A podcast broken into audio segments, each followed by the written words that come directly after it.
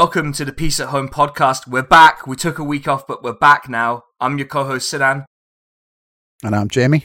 and our music is by our friend Jordan. I did it. I got it right again. Yep. Yeah.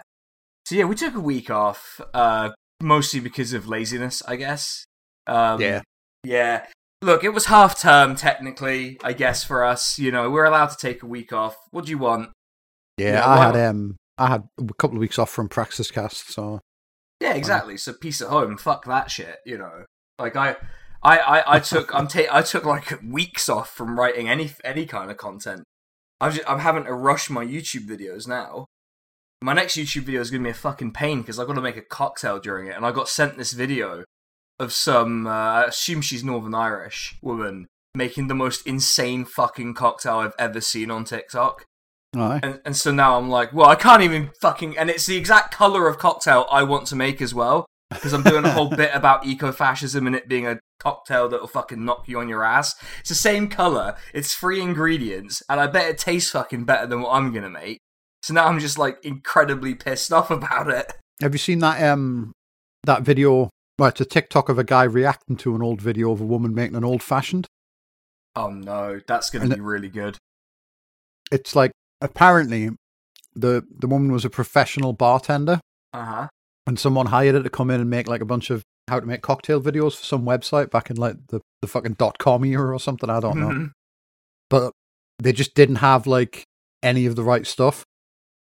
Um, or anything prepared, and so they were just like, "Well, just do the best you can." And so she's just making the most like absurd fucking like drink you've ever seen, and it's like absolutely ruining this guy's life as he's watching it. It's great.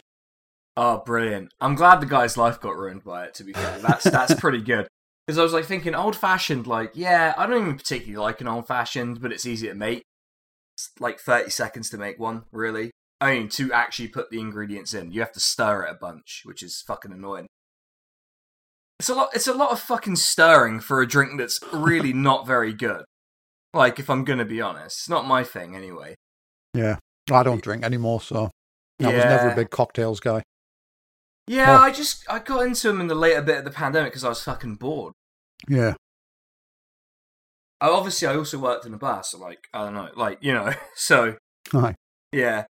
I had a I had an alcohol pop era in the nineties. Didn't everyone? Isn't that? Is it that everyone I know who was alive in the nineties and old enough to drink alcohol pops, which is like eleven, Yeah. were, were like had a fucking alcohol pop era. Like that reminds me of that of that fucking a mate of mine used to really like uh, that that film. Not it's not um it's the one about the player the, the like foreign player who plays for Newcastle or some shit. And he gets taken out to like a British club. And he's like 18 or 17 or something like that in the film.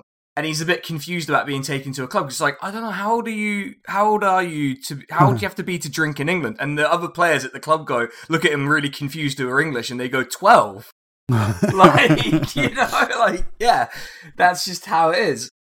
Oh but That yeah. was honestly a late start in some parts of Newcastle. yeah i can imagine. Like what was my well, my start was quite late. I was 14 that's a pretty late start for me really.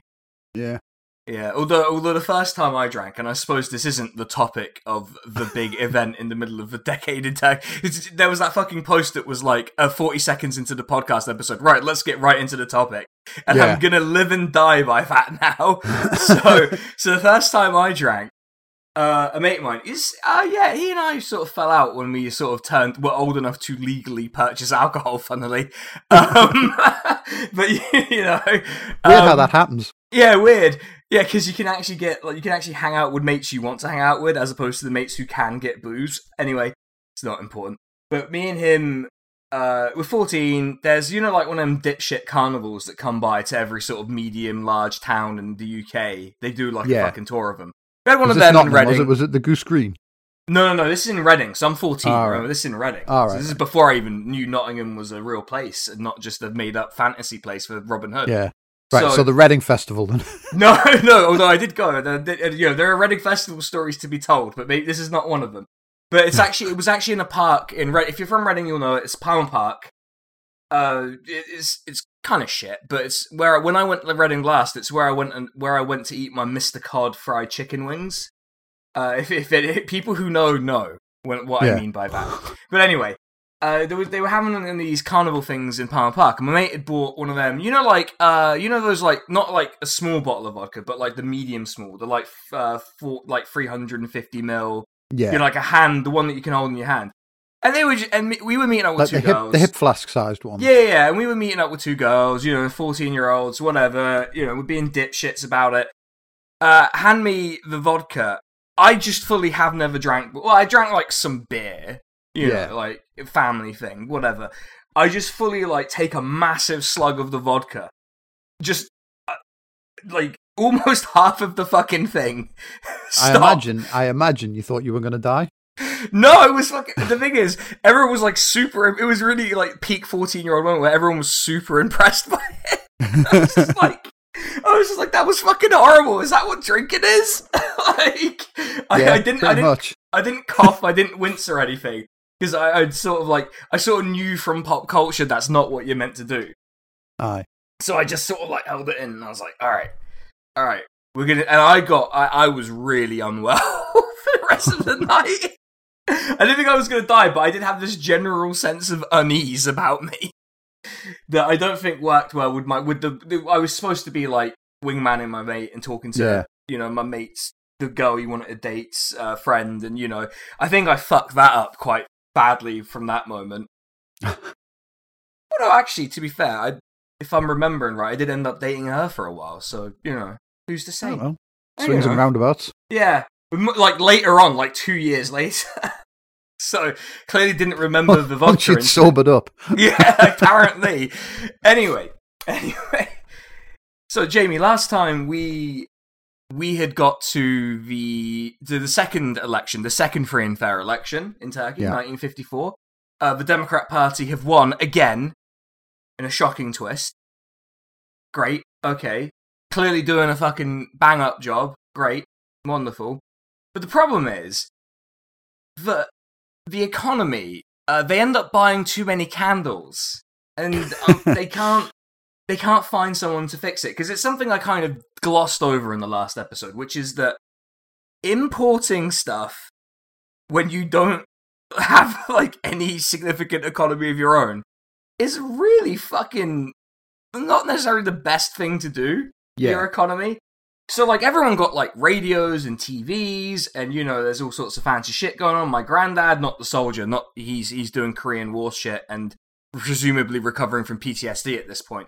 But the other granddad is a tailor in Istanbul. You know, politicians like going to him. He knows all the goss. I wish we could explain what a podcast is to him so he could come on and tell us it. But then I'd have to translate. I'm just not going to do it. It's, um, he's also like 92. So I really don't want to bother him with this. Yeah, he's probably got better things to do than talk to us. He has. He goes to the mosque to meet his friends and stuff. Like for real, that's where he meets all his mates. Yeah. Who, by the way, are all in their nineties and and they've been like mates for the best part of like forty years. None of them have fucking died. Oh, well. Just yeah, Good I think them. they I think they've got like a fucking tontine on or something. They're doing some fucking weird shit. I don't know. Something's going on. That's all I'm saying. Yeah. Well, I'm going to say that like meeting up at the mosque, like with your mates, probably promotes like a healthier and longer life than meeting on fucking Twitter. Oh, definitely. Well, luckily we'll never be able to do that again. Uh, Mm. so soon Yeah. enough. But Keep yeah. an eye out. Keep an eye out for the uh, peace at home only fans. Oh god, but that was something we did anyway. Anyway, not not for that reason, everyone. But yeah, I I think it's like going to be a peace at home Tumblr or some shit. I don't know. I don't know what the verdict is on where we're going, or if we're going. It might just be the case that Elon Musk shits the bed so bad he has to sell it immediately. Yeah. Like, who Maybe. the fuck knows? And to be honest, who the fuck even cares? Like, I lived through like platform death before. It's fucking fine. Something else always comes up, and everyone always learns the new way to post. There's a, there's a new meta, and everyone learns it. It's like being a paradox gamer, which explains why I'm so good at it. You know? I remember. I remember MySpace. Yeah, I remember fucking Bebo, MySpace, the old forums. Because the old forums, remember, they took ages to fucking die properly. They died Yeah. slowly, and then they died suddenly, which is what I reckon is going to happen to Twitter. To be honest, It's only it, it's only a couple of years past since I stopped getting birthday emails from like the Civilization Two forums or some shit. yeah, exactly. like to be fair, they built that online infrastructure to last. Yeah. Uh, you know, that's you can say a lot of things for the old forums, but they did a lot of that shit was built to last. Yeah, just like some some derelict fucking like numbers station out in the the like tundra somewhere. That's you know it's long abandoned, but the machinery's still just pumping out the, the signal Yeah, it's once like a year uh, on my birthday. it's like fucking the fucking Voyager probe, basically. Yeah. Like it's fucking fucking ancient technology by today's standards. You know, for space shit. Not that I'm doing nerd stuff, but you know, still It's sends getting- a fucking getting- signal back. yeah, it's getting further than anything Elon Musk will ever build. Well, yeah, that's the thing, isn't it? Like the fucking 1976 US have managed to fucking embarrass Elon Musk. Although, in fairness, the 1955 Soviet Union have managed to embarrass him by launching a rocket without it exploding on Yeah. launch. So I mean, to be fair, if if you'd given the Wright brothers another like couple of decades, they'd probably have fucked us shit up as well. yeah, but they at least got would have had one thing right, you know. But Elon Musk hasn't even done that, you know. Yeah.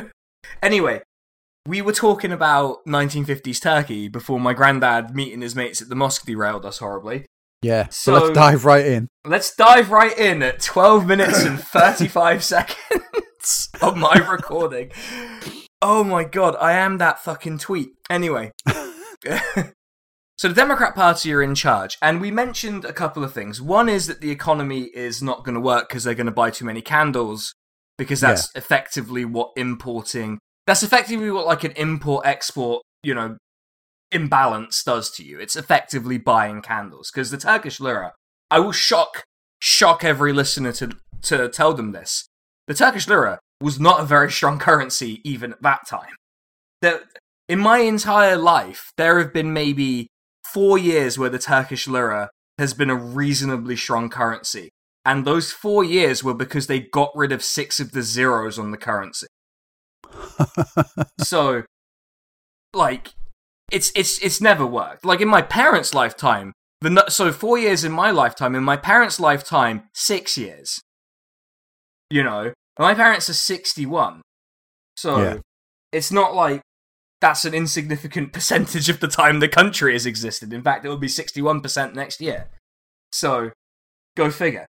Now, there's that going on, but there's also this other rumbling going on, which is that Cyprus it exists. Basically, it exists, Yeah. and Inconsiderate of it, but what can you well, you know, I really, to be honest, I and not to do sort of a weird sun language theory thing, I do blame the Hittites for this one.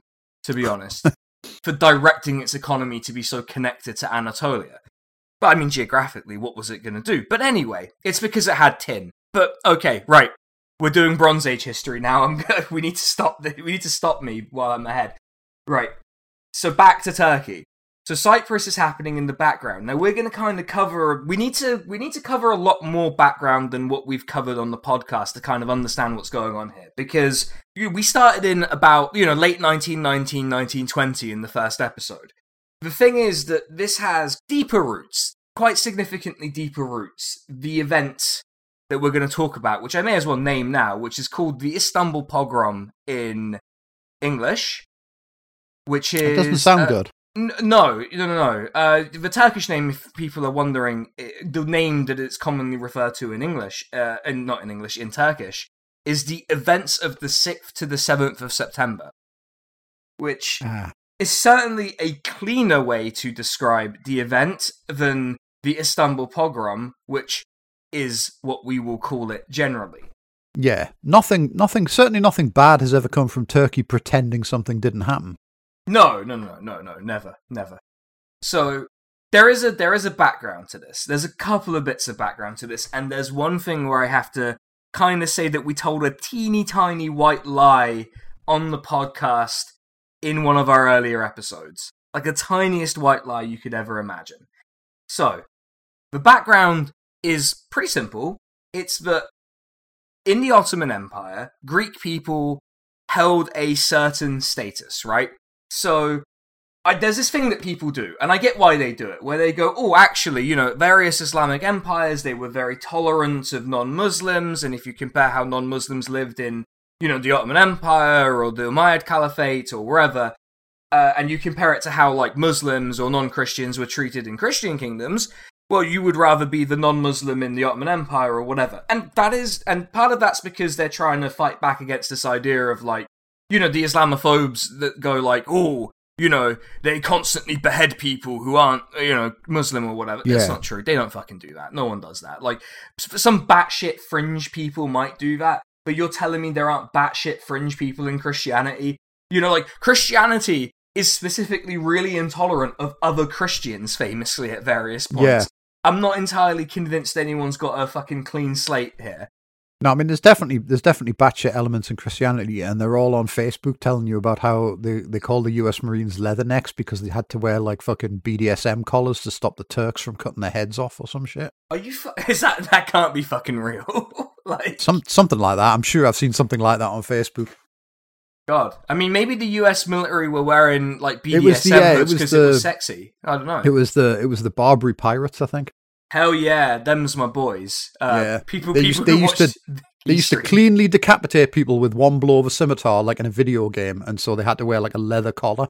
Well, that's right like- because because people don't know this about the Barbary Corsairs. They were very good at quick time events. That's Yeah. why they were so good. Like no one, very few historians will acknowledge that the Barbary Corsairs in the Ottoman Empire they were just better at quick time events. That's why they Yep. kept winning wars. Yeah, but then the U.S. Marines came in with like posture collars on, you know, and like fucking, and that that just stopped them dead because they were just too sexy to behead at that point. That's right. Yeah, I mean, uh, I certainly couldn't behead a sexy U.S. Marine. I certainly No. couldn't do that. I'm just, I'm baffled by some of the shit you see on Facebook, and I'm not going back. Elon Musk. I Elon don't Musk can- recommend it. Elon Musk can fucking kill Twitter for all I care. I'm not going back to Facebook. You couldn't fucking pay me to do it. Yeah, Okay, although, actually, to be fair, uh, Mark Zuckerberg, if you are listening, uh, I very Yeah, much pay us, could. to do that. I very much could be paid to do that. You just have to. You just have to meet my insane number I have in my head to have to put up with these fucking people on there. yeah, Mark Zuckerberg, pay us, and we'll tell you that Meta is shit, and you should give up on it Yeah, that's because right. clearly no one in your orbit has the balls to fucking say that to your face. I'm baffled by it, but this is yeah. Anyway, yeah. Anyway, So, so Greek people, um, in particular, hold a particular status. So, the Ottoman Empire had a something called the millet system. So, millet is um, old Ottoman Turkish for like nation. It, it's kind of like treating them as a nation, and they they essentially get specific protections. Yeah, they have to pay like a they for a while had to pay the jizya tax, but that jizya tax was eventually replaced with uh, I don't know the exact name of it, but basically they could be exempted from military service if they just like you know paid a fine. Basically, yeah, you know the the I don't want to do military service tax, which I you know whatever. Like the because the Ottoman Empire, the thing about the late Ottoman Empire is the majority of its population were not Turkish or Muslim, really. So like, where's your army coming from? And it turns out it's Yeah. mostly coming from fucking Serbia and places like that, which I'm told ended in spectacularly good fashion. The they're generally you know, a significant part of cultural and economic life, particularly in Istanbul. Istanbul is the center of, given that it's about the Istanbul pogroms, it's going to be the center of our focus a little bit. And so in Istanbul, they're a very important part of the city's culture and history and all of these other things and the economy. And even when Greece becomes independent in 1929, they are already, you know, they're already, you know, they're not going anywhere. This is their city as much as it is anyone else's. And, you know, the ecumenical patriarch, the head of the Greek Orthodox Church, lives there, and so on and so on and so on, right? There's no Yeah. reason for him to leave. Now, I have this is where I kind of have to come in with the uh, we told a little white lie in one of the episodes. So, Jamie, you'll remember the population exchange yeah, wherein Turkish people who lived on the Greek islands and in some parts of Greece swapped with Greek people who lived on mainland uh, Turkey. You might have, some people who listened to that might have been under the impression that Istanbul was considered part of mainland Turkey. Uh, no, it wasn't. Greek people in Istanbul were generally exempted from the population exchange, which is why there's a significant Greek population in the city. Admittedly, the population does decline as the Republic rumbles on, hmm but that might have something to do with the you know Turkification projects and the you know, the Varlıkvergisi, the, the wealth tax, you know, the one where if you couldn't pay it, you go to jail. Yeah. Well, you don't go to jail, you go to a fucking work camp to pay off your debt and stuff like that. The Turkish state made life very uncomfortable for, for Greek people who remained in Turkey. Uh, as, a, as an ethno state will do. We kind of come to this point in the 50s.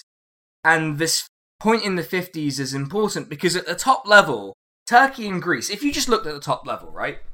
Uh, between, like, you know, Mustafa Kemal, Ismet Inonu, Celal Bayar, and the various Greek monarchs whose names I don't remember because they're kings and they're pointless. They ha- and and also various Greek prime ministers whose names I don't remember because, um, well, I just can't remember them off the top of my head. So sue me. But they all had quite good political relationships with each other, right? Up until 1952, you know, really like they have quite good relationships with each other, personal relationships too. Uh, the Greek king visits Turkey. He's the first Greek monarch to visit Turkey and to visit the Turkish president at the time, who's Celal Bayar. Celal Bayar goes to Greece. And remember, Greece and Turkey are now in NATO together, right? Yeah. This is kind of one of the, the really weird things about Turkey and Greece having this antagonistic relationship later on, is that they're in the same military alliance. So neither of them can attack the other because they can't, yeah. um, because then every other NATO country has to invade them. So they're just both kind of perpetually shaking their fist at each other with their son going, "Shake harder, boy!" You know, yeah. they're just they're just constantly doing that to each other. Which is, I mean, it's not good, but I mean, it's better than an actual war happening. So who's to say whether it's you know whether it's good yeah. or bad? But yeah, that that is more or less the situation as it will evolve because we mentioned Cyprus existing. Now, Cyprus at this point it has a very special status which is eh, which is independent of both Turkey and Greece, but it's also a uh, what we would call a crown colony of the United Kingdom. Yeah. Which means that this is technically Britain's mess interfering in the political relationship between Turkey and Greece. No other country does that better. No. Yeah, I mean, look, I have to be honest. I, I admire the Brits for one thing and one thing alone, and it's that they are incredibly messy bitches. Like that that is that is just the truth of it. And so this relationship starts to shift because remember that there's a post-war atmosphere where everyone's kind of like, right, this empire shit. I don't care if you're going to secretly do neo-colonialism or lumber your colonies with debt, but at least on paper it has to look like these countries are not being governed by Britain or France or whoever, right? Yeah. Like you, you at least have to like nominally let these countries be independent, even if you keep your hands in the pie. Aye. We just we keep, just want keep the... up the pretense. Yeah. Well, I mean, the thing is, that's the thing. Like now, no one can know who's being exploited by who because all the companies are so international and so on. It's almost like the problem is something else. But anyway, outside the the range of the podcast to blame capitalism for everything, I think it's well within our range to blame Britain for everything. So let's do that this is a very very like shortened understanding sort of like shorthand understanding of what's going on. Britain governs cyprus as a crown colony. Greece doesn't want cyprus to be governed as a crown colony. Turkey doesn't want cyprus to be governed as a crown colony necessarily but also thinks that britain's presence on the island affords significant protections to the turkish people on the island right? Yeah. So yeah, so neither Turkey nor Greece particularly fancy the Brits being there, in part because no empire is no longer, right? But also Turkey is kind of like, well, is it strictly the worst thing in the world? Now Greek Greek Cypriots and Greek and the Greek government, they they look at Cyprus and they go, this island is majority Greek. And so it's majority Greek, and there's a significant po- portion of the population on Greece who want the island to do something which in Greek is called enosis, which is union. So they right. want to unify with Greece.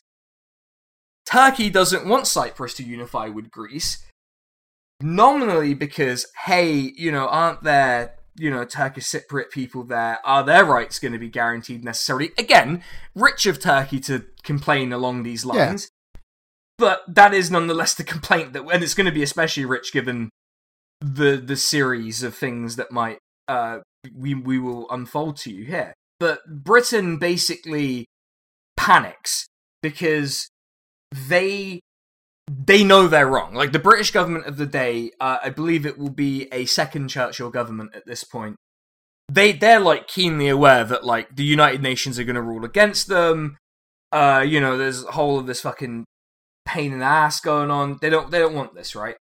And so they go to Turkey and say, "Hey, you know what would be good? You should support the ethnic Turks on Cyprus." Because then, you know, it's a both sides thing. And then we can kind of be like, oh, well, what can you do? You know, uh, what are you going to do about it? And so they're trying to damage Turkish and Greek relations with each other. Yeah. And so the British embassy kind of go, well, what would what would piss and and they want to bolster Turkey in this, right? They want because Turkey is not the the Turkish people on the island are in a minority. Aye. A significant minority, but a minority nonetheless. So they need Turkey's hand to be stronger. And they need an excuse to support uh, Turkey. And so Britain starts figuring out, well, what can we do to cause tension? Are there any cl- cards that, you know, Turkey can play? And th- so there's a British MP involved in this, would you believe? A Labour politician. Uh, what a John, shock. John Strachey, um, who kind of goes, uh, you know, uh, well, wouldn't Turkey consider using its significant Greek minority and their livelihoods and their lives as a sort of chip to play against Greece if they were going to annex Cyprus when it was independent? Which, uh, is a hell of a fucking thing to suggest, just sort of hypothet- just to be talking about hypothetically, isn't it? Yeah. You know, oh, isn't that, isn't that interesting? Isn't there a large Greek population in Turkey? It's like, yes, there is, but I don't think you should be calling attention to it right at this fucking second. It's probably not the thing to be doing. But the, but to be clear, Turkey is not innocent of this. This isn't pure British interference. The there are there are a series of Turkish nationalist organizations that are founded. The most notable of which is translating the name the Cyprus Turkish Association, which you know, is a great fucking start, I suppose. But they, yeah. they, they all specifically protest against this particular Greek minority in Turkey and the ecumenical patriarch, who I will remind everyone is the head of the Greek Orthodox Church.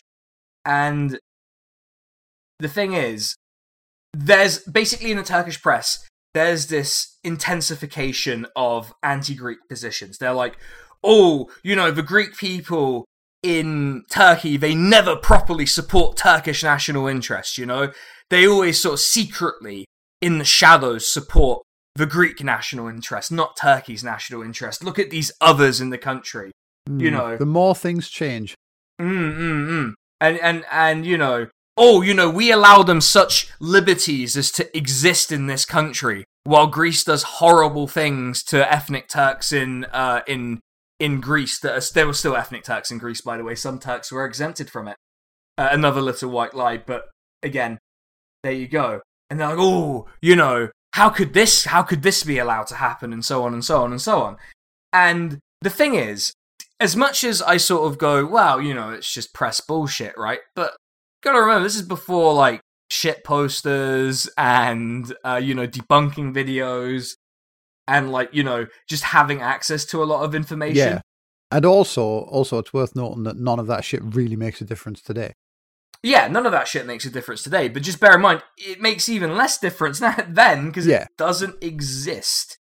And so they get really, they really amp people up.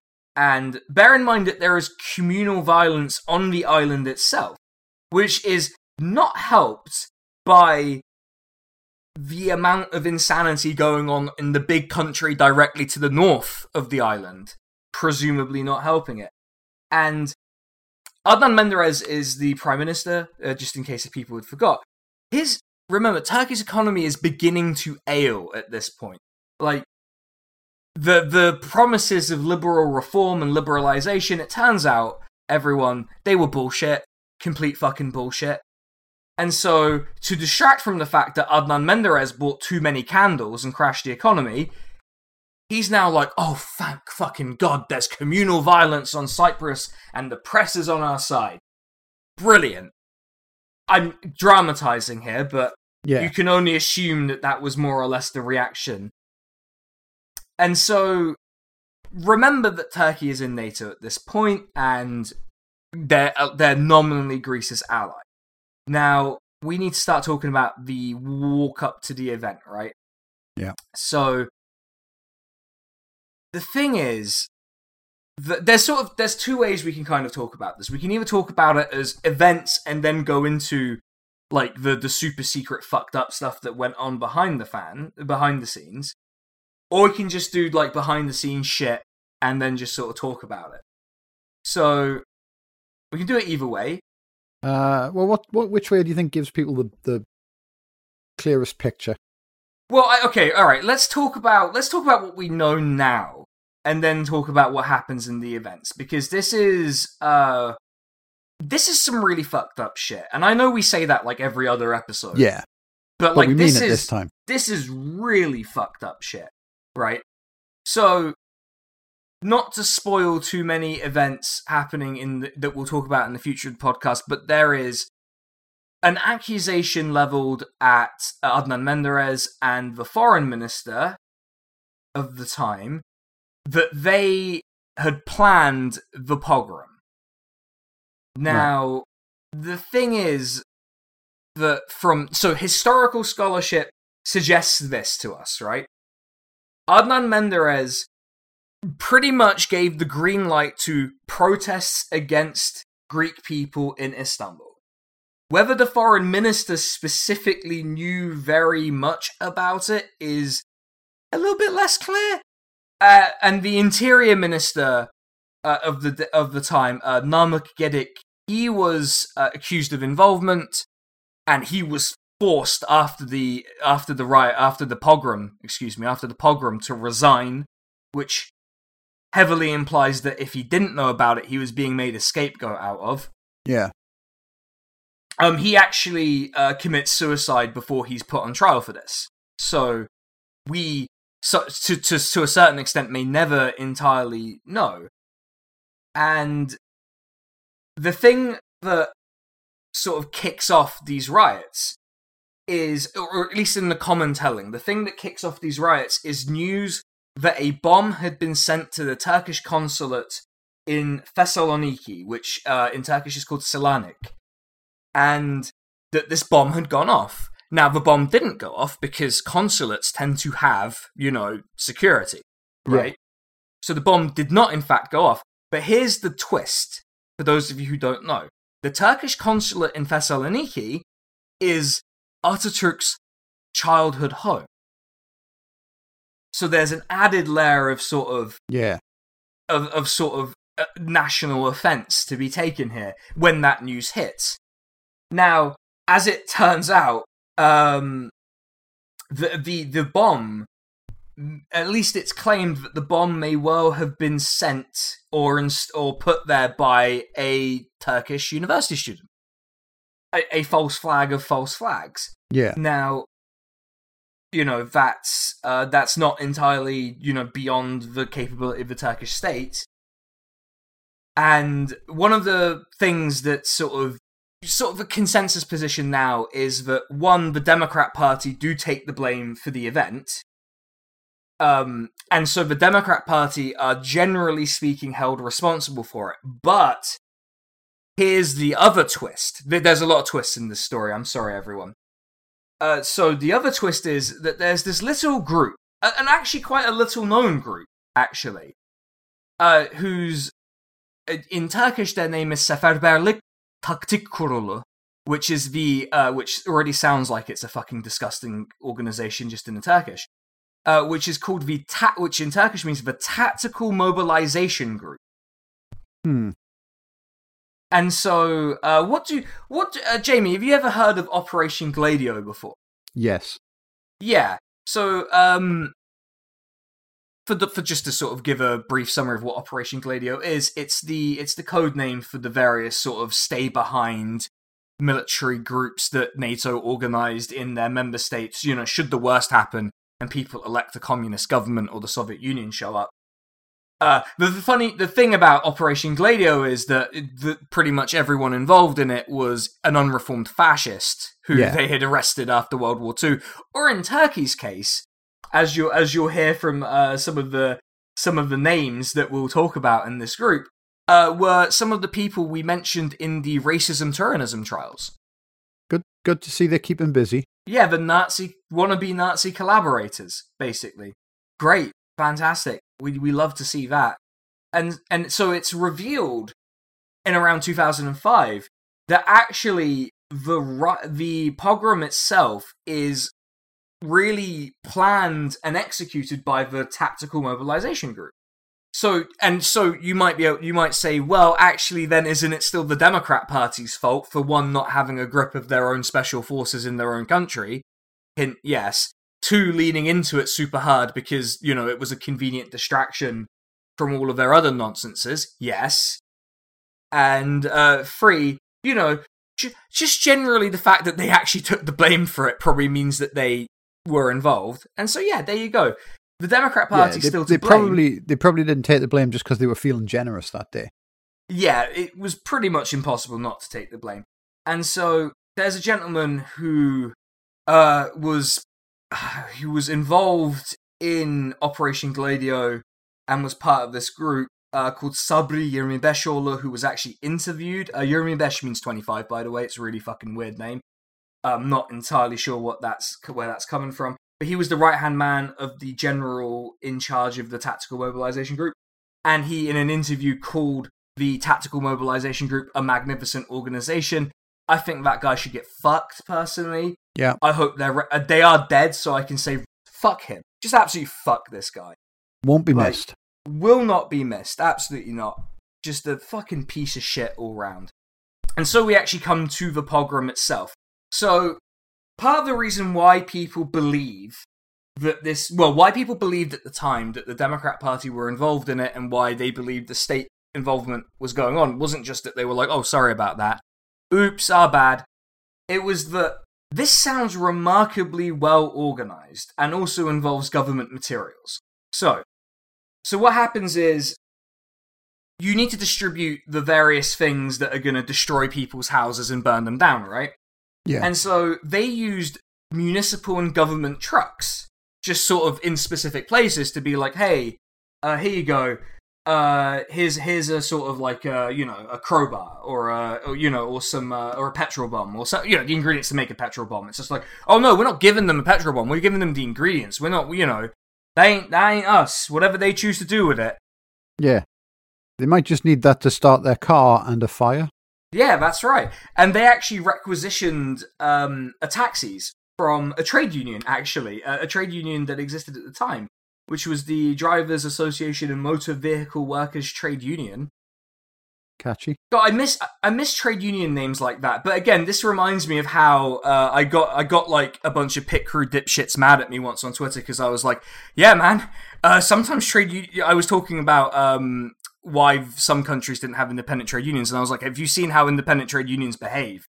Uh, you know, you would know why. And they're like, "Oh, you're not supposed to give the game away, tanky, that you hate trade unions." And I'm like, I'm like, the fucking the fucking taxi drivers trade union were driving around people to do a pogrom in Istanbul.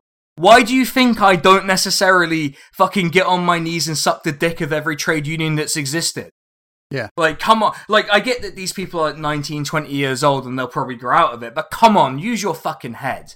Jesus Christ. And also, in Turkey, there's a trade union explicitly uh, affiliated to the fascist party. What am I meant to be in favor of that trade union? Uh, Is that is that good? Is that actually good? Or should I should I in fact not be in favor of it? I don't know. Yeah. Anyway. I mean, they support ethnic cleansing, but they also support higher wages for the members. So They actually don't though. That's the fucking insane thing. it's the insane fucking thing. The right, the one concession I've ever heard that trade union getting is that they got prayer breaks for every single one of their workers at their at their place of work, which is fine. I don't give a shit if you want to do that during work hours. As far as I'm concerned, every minute you're not working is a victory over the over Yeah. the fucking leeches that run this run the economy. But like, it's still a pretty fucking abysmal record as a trade union. It sounds out maybe right wing trade unions are fucking terrible. Anyway, there were even other trade unions involved. Uh, there was a the textile workers union made flags for everyone, and so the so the nominal uh, issue was uh, that oh you know um, it's the Cyprus issue. We're protesting about Cyprus and about this bombing on this uh, on the consulate and so on and so on and so on. And the thing is, the bombing didn't happen. I just want to be very clear about that. But uh, yeah. at one o'clock, the news starts saying, "Oh, there's been a bombing. It's terrible. And the, the Greeks have bombed Ataturk's house. How could yeah. they do this? Killed his and, ghost." And you know, bear in mind, yeah, and uh, bear in mind, a lot of people don't have radios at the time because the Democrat Party still hasn't fucking bought enough candles for that to happen. So they're like, "Yeah, oh, we we still waiting to... on Argos." yeah, we need to get the uh, we need to get newspapers that are aligned with the government to sort of repeat the news, repeat the fake news. This is literally fake news, by the way. I'm not just like saying that. Yeah. And, and so basically, they start spreading th- this news, this fake news, and the riots begin. And there are lots of eyewitnesses accounts of, of what was going on here, but to to sort of summarize it, uh, the situation pretty much immediately gets out of control. And mobs are screaming through like significantly Greek areas of Istanbul. First your property, then your life, as an example, as some of the eyewitness accounts of the chants being chanted yeah. at this point. So you get the idea as to what's happening. And a lot of people so so we don't really know how many people really died in this to be fair because uh to be honest uh no one bothered fucking counting officially if we're going to be honest about what went on here. And so the army has to step in eventually because it's getting beyond even the control of you know the nationalists at that point. Yeah. So they have to bring the army in. And there's also violence in other cities as well, in Izmir and so on. And to uh, so so some people may not want to listen to this part. So if you don't want to listen to this part, just you know skip a tiny bit ahead because it's really grim. But there are accounts that I that for the record I believe because eyewitness accounts are valid that um that men and women were raped and they were forced to convert to Islam, which by the way you're not meant to fucking do. Yeah. And uh, a Turkish writer, even as an eyewitness, uh, says that he saw a priest be forced to be forced to be circumcised by the mob. Uh, mm. And in fact, this was con- as you might be you might be surprised to know this was conducted in such a fucking ape shit fucking fashion that a lot of people died after the procedure because a angry mob of nationalists is not exactly the people who are going to conduct yeah. a circumcision very well. And also, there are accounts of priests getting scalped, burned, women raped. Uh, I can give you the um, I can give you the account of the Turkish writer Aziz Nesin. And so, uh, a man who was fearf- fearful of being beaten, lynched, or cut into pieces would try would imply and try to prove that he was both a Turk and a Muslim. Pull it out and let us see, they would reply. The poor man would peel off his trousers and show his Muslimness and Turkishness. And what was the proof that he had been circumcised? If the man was circumcised, he was saved. If not, he was doomed. Indeed, having lied, he could not be saved from a beating. For one of those aggressive young men would draw his knife and circumcise him in the middle of the street amid the chaos. The difference of two or three centimeters does not justify such a commotion. That night, many men shouting and screaming were Islamized forcefully by the cruel knife. Among those circumcised was also a priest if you want, there's the account. I don't know if we'll keep that in, but that is that is an eyewitness account of what was going on. Okay, we're back. So yeah, that was a quote from a a Turkish. Uh, uh, I think he was a journalist. Is I yeah, uh, he was a writer. He was a writer, a Turkish writer. So that gives yeah. you an idea of what's going on. Now, to dis- so there was damage. The, the, basically, the material damage. It feels a little on the low side given the scale of the sort of riots described, but the Yeah. government estimate of the amount of damage is 69.5 million Turkish lira or 24.8 million US dollars. Uh, so like, but Britain estimated it to be about 100 million quid, which is about 200 million US dollars. Uh, it, it's basically the estimate, the estimates of people who are not the Turkish government uh, or not the Greek government either, tends to be around the two hundred million dollar mark, US dollar, Yeah. old school US dollar. Uh, the Turkish government only paid sixty million lira uh, back to people, which means they didn't even pay back the full amount they estimated. By the way, Aye. and and and you can kind of tell it was a shortfall because it didn't cover twenty percent of the claims that had been submitted. That in fact, you know, people had damaged their property. Uh, It was mostly businesses, uh, homes, and such. So it was about four thousand homes, a thousand businesses, about hundred churches, twenty six schools, twenty five schools, two monasteries. Uh, famously, a synagogue got attacked which uh, because of course th- there had to be a spillover into that as well. Yeah. Uh, th- there's a lot of eyewitness accounts of this, and to be honest, they are reasonably horrifying. But the one kind of interesting eyewitness was actually the uh, the James Bond novelist Ian Fleming was an eyewitness uh, who who was an MI6 agent at the time, just in Istanbul. You know, um, Just, He just hanging out. well, th- this is one of those things where I don't know. Maybe we should do a bonus episode about From Russia with Love, uh, the um, the film. I'm not going to read the fucking book because fuck, fuck reading books Yeah. uh, ever again. But yeah, there was a lot of like a lot of spy shit was going on in Istanbul at the time. This is not. It's not like startling to me the idea that there's a lot of spy nonsense going on in Istanbul at the time. A lot of uh, eyewitness accounts are released. Uh, so yeah, I, they you can go. You're free to go find them and read them. They are all suitably horrifying. We just I just happened to pick the one that was on the Wikipedia page, and I just dragged it out because I was like, yeah, that seems to cover it. To be honest.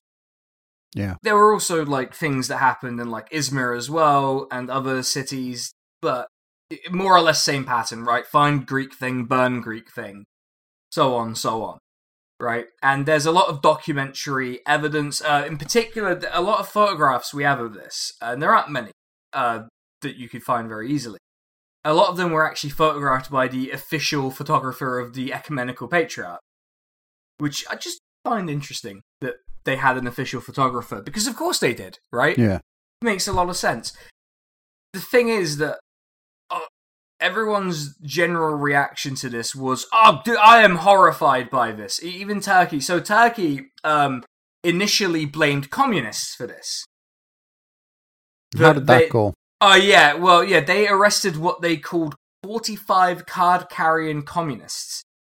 Now, um th- this was um this was this was a this is a thing. This is part of the plan for um Operation Gladio, which is to do something like this. And this is the playbook. They go and they do some insane, blatantly fascist action.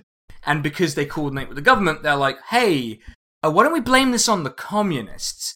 Now, I will admit that leftists and communists generally have some what I would call flaws when it comes to dealing with nationalism and racism and things like that. Yeah. I'm not convinced, and uh, neither was someone quite surprising actually when it, it turns out that they did this, right?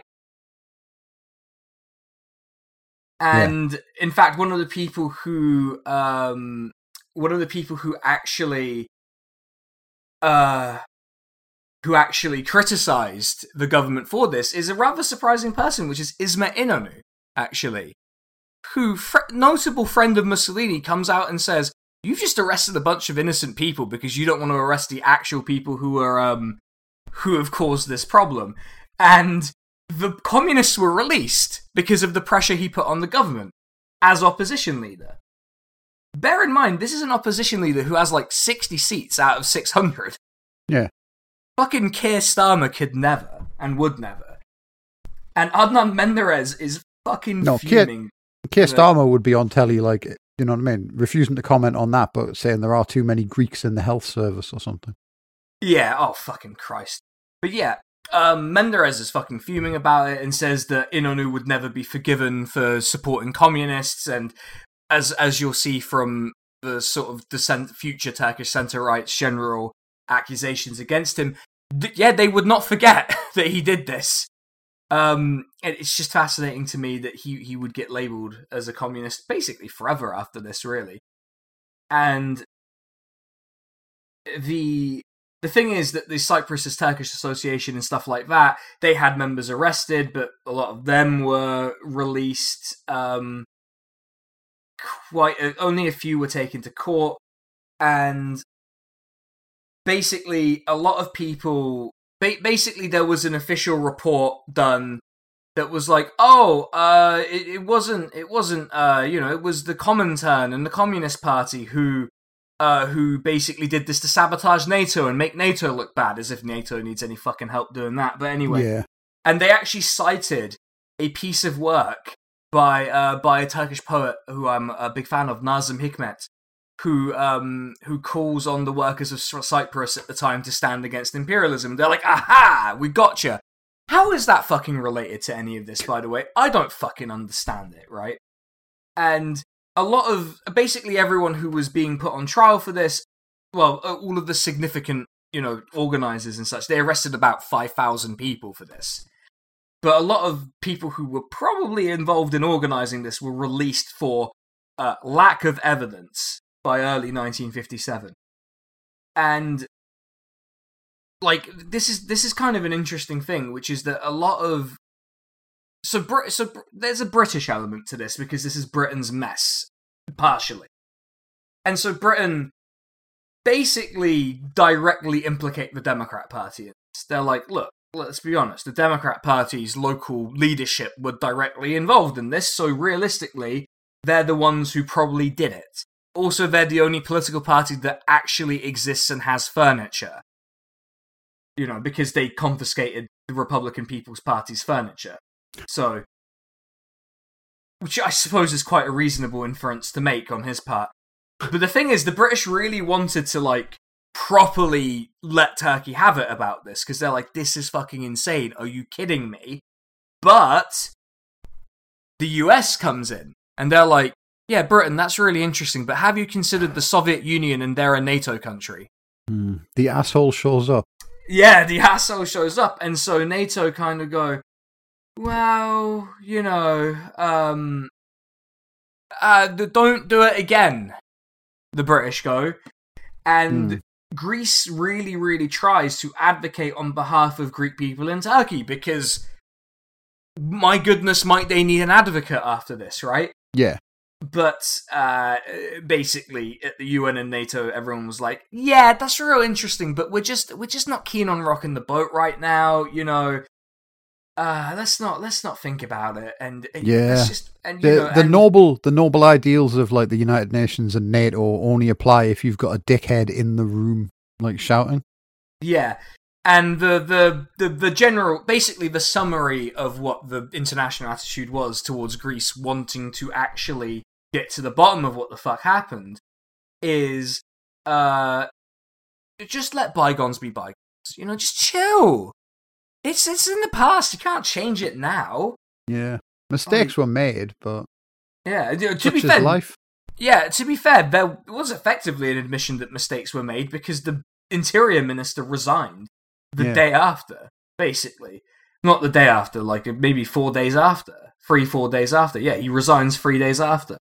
So, like, there is an admission that mistakes were made. Are we going to do anything about the mistakes? Well, that would be awkward, you know. My Yeah. kids go to school with his kids, and, you know, it's just weird, you know. We admitted the mistakes. What more do you want? Yeah, exactly. And the issue of Cyprus and the decolonization there, uh, it gets dropped from the UN agenda because people kind of don't want to put, you know, pour kerosene on the fire. It's fucking terrible, really. But Britain, well, Britain got what it wanted, I guess. I guess that's the most important fucking thing. Yeah. Isn't it always? Hmm. and so Turkey does pay out a bit of compensation, and so there's there's kind of a longer term issue with this, which is that the actual number of people who died, as far as we can tell, so the official number is like something like 20, I think. The the real number is like at least 37 confirmed, but also eyewitness accounts and so on and so on puts it at what I can only find described as a significant amount more. No one really wants to put an actual number on it, it seems. Whereas uh, number of people who get hurt by it is just an astronomical number in comparison. It's like more than a thousand people. Bear in mind, these numbers seem small, but Istanbul's much smaller than it is now. Uh, it, it's it's it's a small city comparatively to now, and also to you yeah. know to just consider that these numbers sound small if you think of Istanbul today, which is fucking huge. But no, this is actually significant. And the longer term issues that this causes is one that it it means that if anything ever happens in the future about Cyprus, wink, maybe something will happen in the future about Cyprus. People are gonna be insane about it, basically. Mm-hmm. Two, the uh, the non-Muslim population in Istanbul. Uh, so it had it had declined before this, right? It, it sort of people were going back to um back to Greece generally and you know, so there was there was a sort of steady decline. It starts declining much more quick. You know, it it just it just completely collapses basically until basically now where it's virtually nothing really. Uh, there's there's nothing of this old community left in Turkey, and so that's uh, this is one of the events that really accelerated a tendency of decline here, which is sad in a lot of ways because you know we we it's kind of a maybe a bit of a lib thing, but you know the the diversity is what makes life wonderful angle to it makes it very sad. Now there were trials uh, related to this, and or sort of trials that made reference to this, and we will cover these trials in specific detail in a future episode because they're related to uh, the end of the Menderes government. Uh, spoiler alert, it does end. And so the uh, there are trials, and these trials do make reference to it, and they do blame the government for it, or the government officials who were being tried in these trials for it. Now, obviously, we now know that it was a stay behind, it was an Operation Gladio thing. We do now know that. That being said, I don't particularly feel bad that the uh, that the government of the day were blamed for it because boy did their party members seem heavily involved in it, and boy did they not make a supreme effort to stop it. So I'm not I'm not going to feel bad about them being blamed for it, to be honest. But I am going to say that if you people, a lot of people go, "Oh, why do you hate NATO? Why do you why are you anti-NATO? Why don't you want Britain or Turkey to be in NATO?" This kind of thing, mainly, really, is quite high up my fucking list of why. Yeah. Like we're gonna basically this podcast is gonna in now that we're like firmly in the Cold War, going to become reasons why I think NATO are cunts. And to be quite frank, I'm not going to apologize for it. So that that's that's that's the bit we're in now, the why NATO are cunts bit. Buckle up. Anyway, I think we're I think we've we've had enough of enough of this particular event. The next episode yeah. will be much more cheerful. I have a guest in mind for it. We're gonna we're gonna talk about the football because fuck this. To be honest, um, that was that was a difficult episode to get. So we're off to record the bonus. Speaking of things that will be funnier than this, which could be literally anything. To be fair, I don't yeah. know why I needed to lean into lead it with that. But anything be, except Matt Ford. Anything except Matt Ford, uh, fellow Nottingham resident Matt Ford. Uh, well, no, he's just from Nottingham. Yeah, he's just from Nottingham. Uh, it, I think I think the South and Nottingham's flip switched us, and I think Nottingham got the better deal. But but we're off to record the bonus episode. I'm going to talk about some Turkish TV shows. I think this week. I think that's what we're going to talk about. Sure, we're going to talk about we're going to talk about insane Turkish TV shows, including this is going to be probably multiple episodes of this because I don't think I'm going to be able to fit every single one into one episode. But uh, we're going to talk about one about a emperor who behaves like a cop and goes around slapping people for drinking coffee. Yeah, that's Yeah. a real TV show. All right, everyone, we'll catch you on that one. And if you want to be on, if you want to be listening to that, you got to get on our Patreon. It's even more important since Twitter's going to evaporate that you get on the Yeah. Patreon. I don't know why. I don't know why. It probably just seems that way to me. Anyway, we'll catch you all on that one. See ya. See ya.